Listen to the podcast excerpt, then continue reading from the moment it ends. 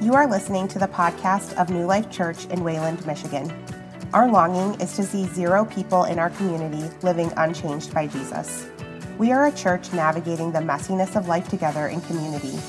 One of our core convictions is that everyone is welcome, no one is perfect, and anything is possible. I hope you know there is a place in the family for you here.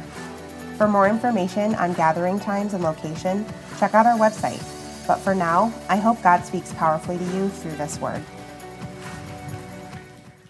Well, there's a couple familiar faces in the room, and I got to meet a couple of you lovely people before I started. And I'm so excited today to be sharing all about a very special mission.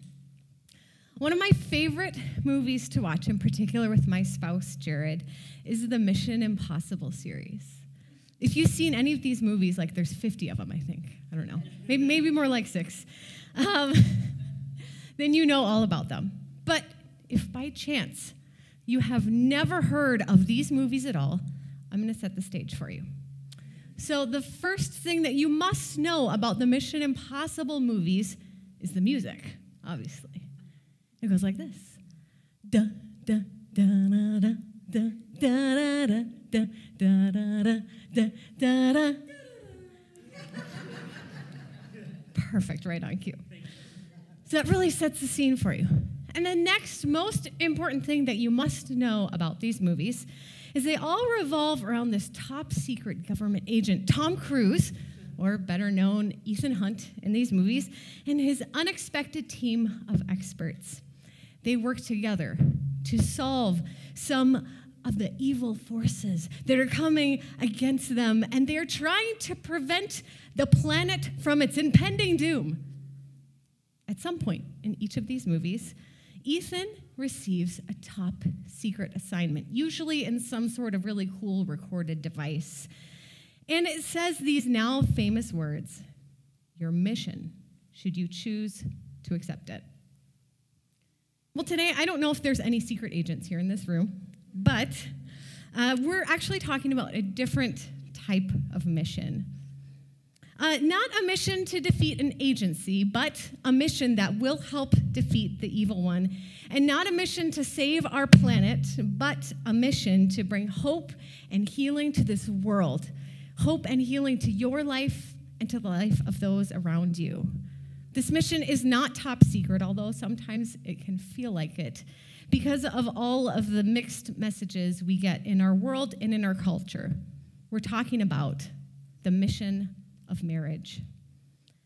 Over the years, culture has defined the purpose of marriage as some things that, when we take a closer look at them, actually aren't that biblical.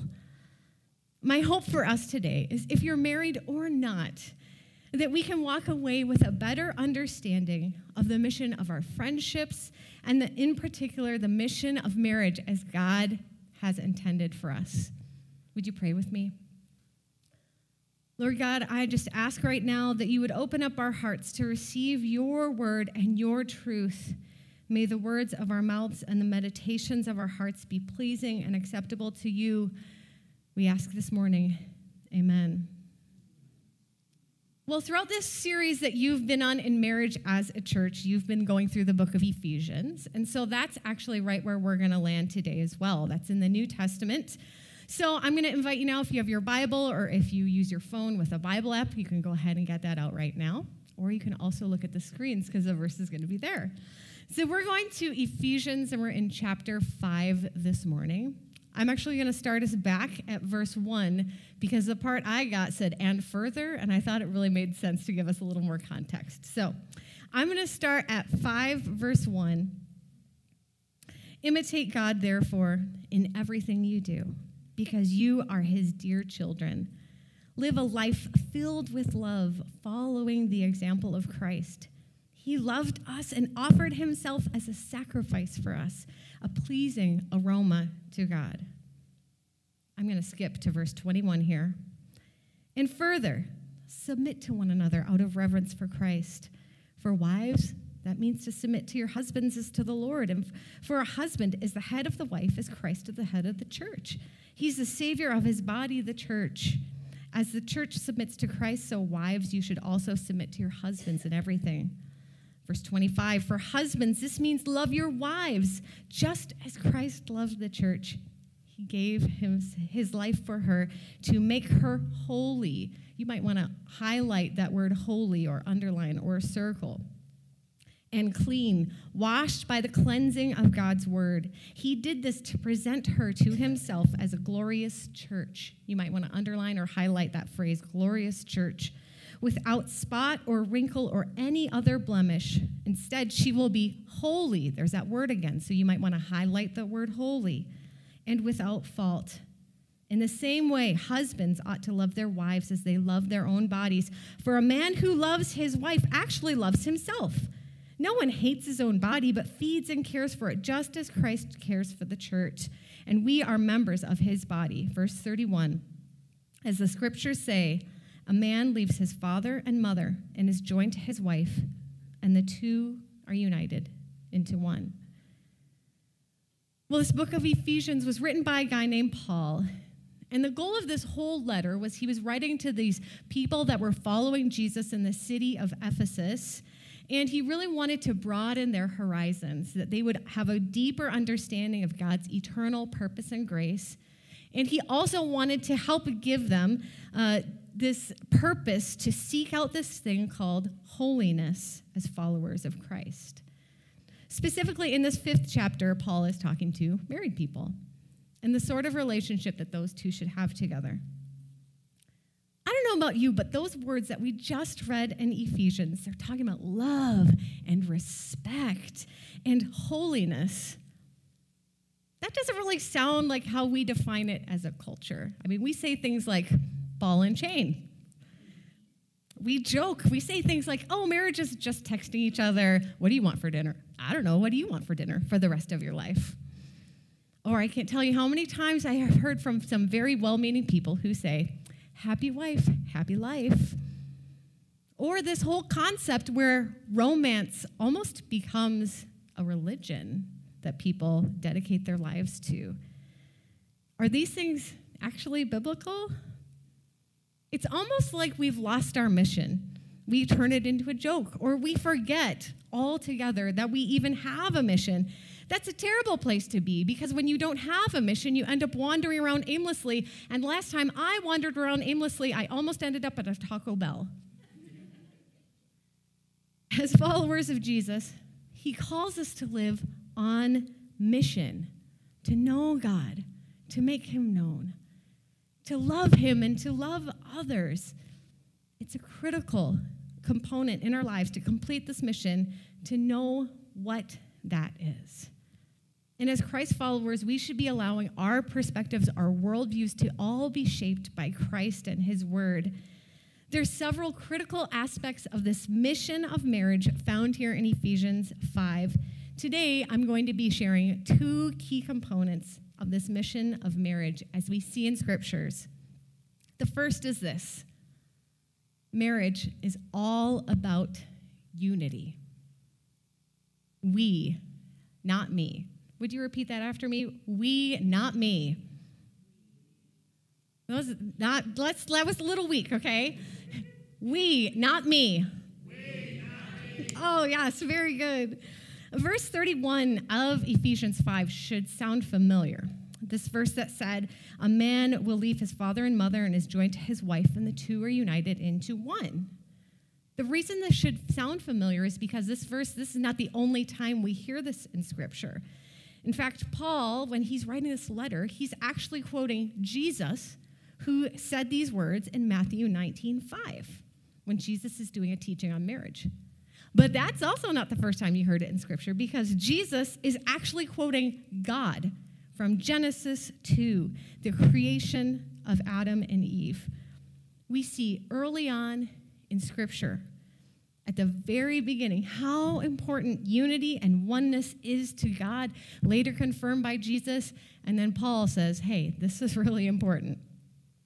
This oneness and unity goes beyond some sort of sexual intimacy that we often think of, but a oneness that breathes unity in and out, in word and in action. In verse 25, it says, Husbands, love your wives. This word for love that's used here in the scripture, it's a present tense verb. It's a continuous and it's an active love, a love that is self sacrificing, caring, and committed, and it shows itself seeking the good of the person who is loved. Unity is achieved when there is this continuous and active love. But we live in a world that says, take care of yourself first. You know, get what you deserve. Make sure you have your me time. Me, me, me. You don't have to go further than a reality TV show, right? Well, this is a dangerous place. You can watch Real Housewives of whatever county you want, or pretty much any other show. And it shows this toxic culture that we've believed. That is the example that is set in our culture for marriage. It's being taught in our communities and in our homes. It's twisting the truth for a lie. So, if marriage is all about we and not me, how in the world are we supposed to do that? One of my favorite passages is Philippians chapter 2. And in Philippians 2, it says that we should all look not only to our own interests, but to the interests of others. In theory, this sounds really easy, doesn't it? You don't have to be married to know that this is easier said than done. There is a huge challenge in achieving unity with two different people who have two different perspectives, two different lives, two different parents, two different upbringings, all until the point of marriage when they're trying to come together. You better believe our biggest challenge is ourselves and our selfishness. To achieve true unity in a marriage or even in a really close friendship, it requires self sacrifice specifically for the purpose of another person, laying down our preferences for the sake of someone else. This is how unity is generated. So, my husband Jared and I, we just celebrated our 15 year wedding anniversary about two weeks ago. Yeah, this was very exciting. Thank you. And in those 15 years, we have learned a whole lot about each other and we've learned a whole lot about marriage. And believe it or not, we're still learning. and we don't always get things right. I can remember in our first year of marriage, we were having one of those really stupid disagreements. You know, the kind that really only happens when you live with someone or you're with somebody like a lot. Anybody know what I'm talking about? Uh, I honestly, I asked my husband about this, and he couldn't remember either. We neither of us remember what it was that we were arguing about. That's how dumb it was. But I very distinctly remember wanting to make sure that at the end of the conversation, I would be right and he would know it. Isn't that a wonderful way to start out a marriage? Uh, as we both started to talk, I did some pretty annoying and not very loving things you know, like talk over him, allow myself to get visibly upset. And the temperature in that room was rising, like my frustration level. Anticipating a challenge from Jared, I raised my voice and I gave him a pretty cold shoulder. But what he did next couldn't have surprised me more. Jared sat down, looked me in the eye, and he said, You are more important to me than this thing that we're arguing about. I'd rather be wrong if it means that we're not arguing. I'm going to be honest with you. I actually felt a little annoyed because I had my speech all prepared. The Academy Awards would be knocking down my door with how wonderful it was. But my husband humbled me in the best possible way. I learned that evening marriage is we, not me. We're on the same team. When one of us loses, we both lose. Humbling ourselves and deferring to each other, laying down our side, laying down our pride for the sake of another person creates unity. And we have to have unity if we want to complete this mission of knowing God and making Him known and loving Him and loving others married or not, that is the mission for all of Christ followers. So there's a few questions that I think would be really beneficial for self reflection for us today. The first is this How often do I lay aside my own preferences for the benefit of someone else? Maybe see if you can think of a specific instance. The second is which ways does my selfishness come out in my relationships? So, again, this is also, if you're not married, these things apply to you. Is there a behavior pattern that you notice in yourself? Now, before I move on to this next part of the mission of marriage, there's another piece that I think is really critical to obtaining unity that sometimes we get wrong. And I really wanted to make sure that I mentioned. To obtain unity within marriage, you've got to have mutual respect. We see examples of Jesus showing respect to others. And Paul says in Ephesians 4:29, "Don't use foul or abusive language. Let everything you say be good and helpful so that your words will be an encouragement to those who hear them." When you're married, as a married couple, you learn a lot about your spouse, including what would hurt them the most. It takes mutual respect on both parties to learn to tame your tongue and to respect your spouse enough not to use those things that they have entrusted you with against them. Before Jared and I got married, we took some premarital counseling and received some really incredible counsel, and I just wanted to share some of these with you as well. I don't have them on slides, but they might be worth jotting down. They could be helpful for you. The first is this decide in an argument you're going to resist the urge to name call. So I'm not talking about like sweetie, babe, freckle face. Unless they're like self conscious about their freckles, then don't say that. Um, but I've heard people call their spouses things like moron, stupid, idiot. Um, and I even had a boss when I worked at Starbucks a long time ago who would call her husband things that I simply can't repeat from this stage. You show mutual respect when you make the conscious choice of what you will call your spouse out of their presence and in their presence. The second is this choose your words wisely. We all have emotions, right? And when those emotions are high, we have a tendency to lose the filter on our mouths. Probably most of us in this room, if we were honest, have said things that we wish we could take back, but we can't. It's really important to choose carefully what you will say and what you won't say. The third is this this is a simple way to show mutual respect is to make decisions together. Now, this doesn't mean every single, you know, sometimes I just want my husband to decide where we're going to eat because I don't want that pressure. But by simply asking the other person what their opinion is, somebody that you live with day in and day out, it shows us of knowing and loving God is this really fancy Christian word called sanctification which really just means being set apart and being holy, being made more and more into the image of Christ. Romans 6, 12 through 14 says, Do not let sin control the way that you live, and don't give in to your sinful desires. Do not let any part of your body become an instrument of evil to serve sin. Instead, give yourselves completely to God, for you were dead, but now you have a new life. So use your whole body as an instrument to do what is right for the glory of God. Sin is no longer your master, for you no longer live under the requirements of law.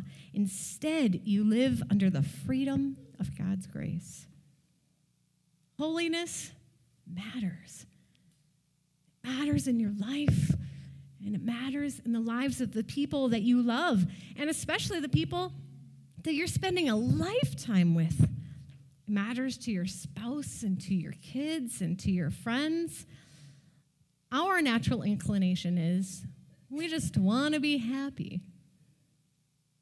I did a word study on the word happy because I wanted to see how many times does the Bible talk about happiness. You may be surprised, or maybe not. There are zero times that happiness is mentioned in Scripture. Now, before you get really sad,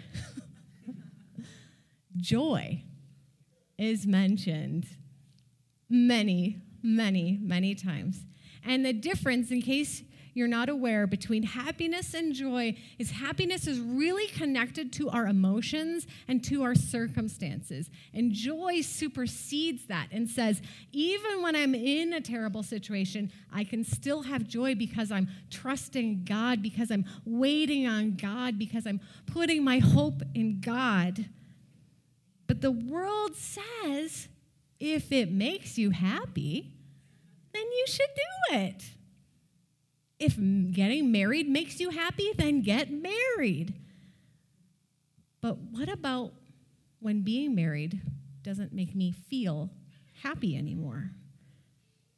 What about when my emotions aren't feeling it and our circumstances get really hard? Did you know if you get married, you're going to encounter difficult circumstances? Job loss. I don't know, maybe a difficult family member. None of us have those. A health crisis. Something, oh, I don't know, like a global pandemic that you might experience together as a family. Scripture teaches us to be patient and kind and not self seeking and to not be rude or boastful in those situations and to not keep a record of wrongs. Now, let's go back to this thing about happiness. Are we going to experience happiness in marriage? Oh, yes. Of course, I hope you do. You will experience some of life's greatest, happiest moments that you've ever had in marriage.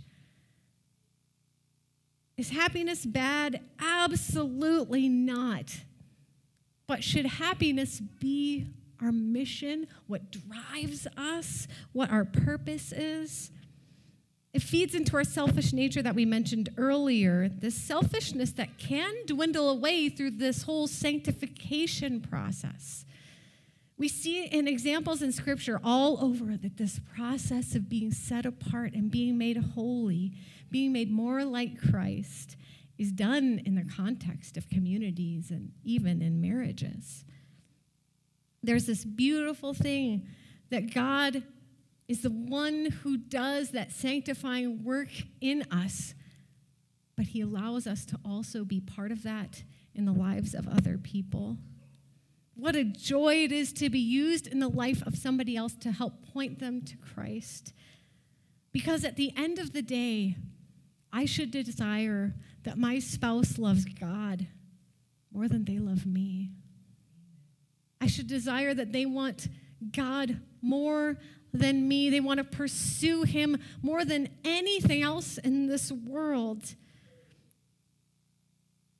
Verse 26 in chapter 5 says, Make her holy and clean, washed by the cleansing of the word. This implies a mutual discipleship that's happening, specifically done by reading God's word and allowing that to transform us and change us. Now, just to clarify, no one person is responsible or should be responsible for the spiritual health of anybody else. You are not responsible for your spouse's relationship with Christ and vice versa. However, there's a specific mission that God gives us in marriage that we see right here in Ephesians 5 to help our spouse pursue holiness individually and together. So I'm a really practical person, and I've already listed some other practical things, but I'm going to um, give some practical things that could be beneficial in marriage, and if you're not married, these could also apply in your close friendships. The first is this pray together, like out loud. Have you ever heard your spouse pray? I don't know. There are very few sweeter sounds to me they're hearing my spouse talk to the Father.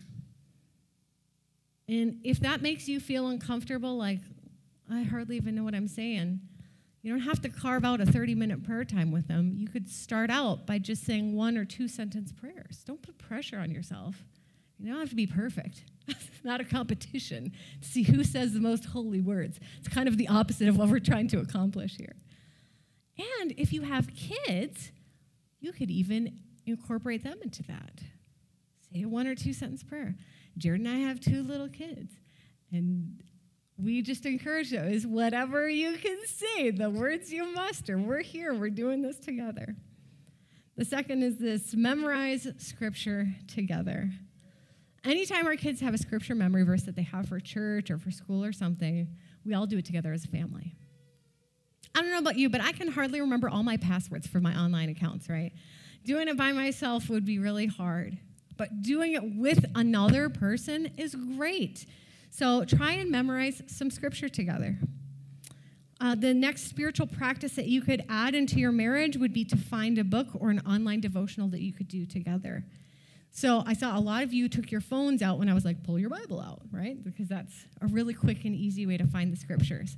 If you have that YouVersion Bible app, there's a plenty, a multitude of free devotionals that range anywhere from a few days to a year. And you can friend your spouse on there. And then you could comment and you could see, like, read the study together. Um, and the last thing that you could do is you could worship together. So here at church or even at your homes. But by creating these spiritual habits, you're building each other up in the best possible way. So, a couple questions to ask. What kind of spiritual habits do you currently have in your life individually? The second question What spiritual habit could you add to your marriage that might make a positive difference? And the third, what would your marriage look like? What would your friendships look like if you were more concerned with their holiness than your own happiness? It's a lot, isn't it? Like, marriage is simple, but it's really complex and complicated at the same time. Bringing together two imperfect people can almost feel like the title of the movie that we mentioned earlier Mission Impossible. But with the help of the Holy Spirit, unity is possible and holiness is possible. Your mission, should you choose to accept it, is to live a married life that is all about unity and intended to the pursuit of holiness in your life and in the life of your spouse. Let's pray. Father God, we are so grateful for the wise words that you give us that you do not leave us to our own devices, that you don't just expect us to figure out how to live this life by ourselves. Thank you so much for Paul and his obedience to teach us through his letters how we can live a holy life as you intended. And so, God, I just pray right now that if there's spiritual habits or practices that we may need to implement or things that we need to change about ourselves, God, would you give us the courage to be able to step out in faith and to do that? We pray all these things in your name, Lord.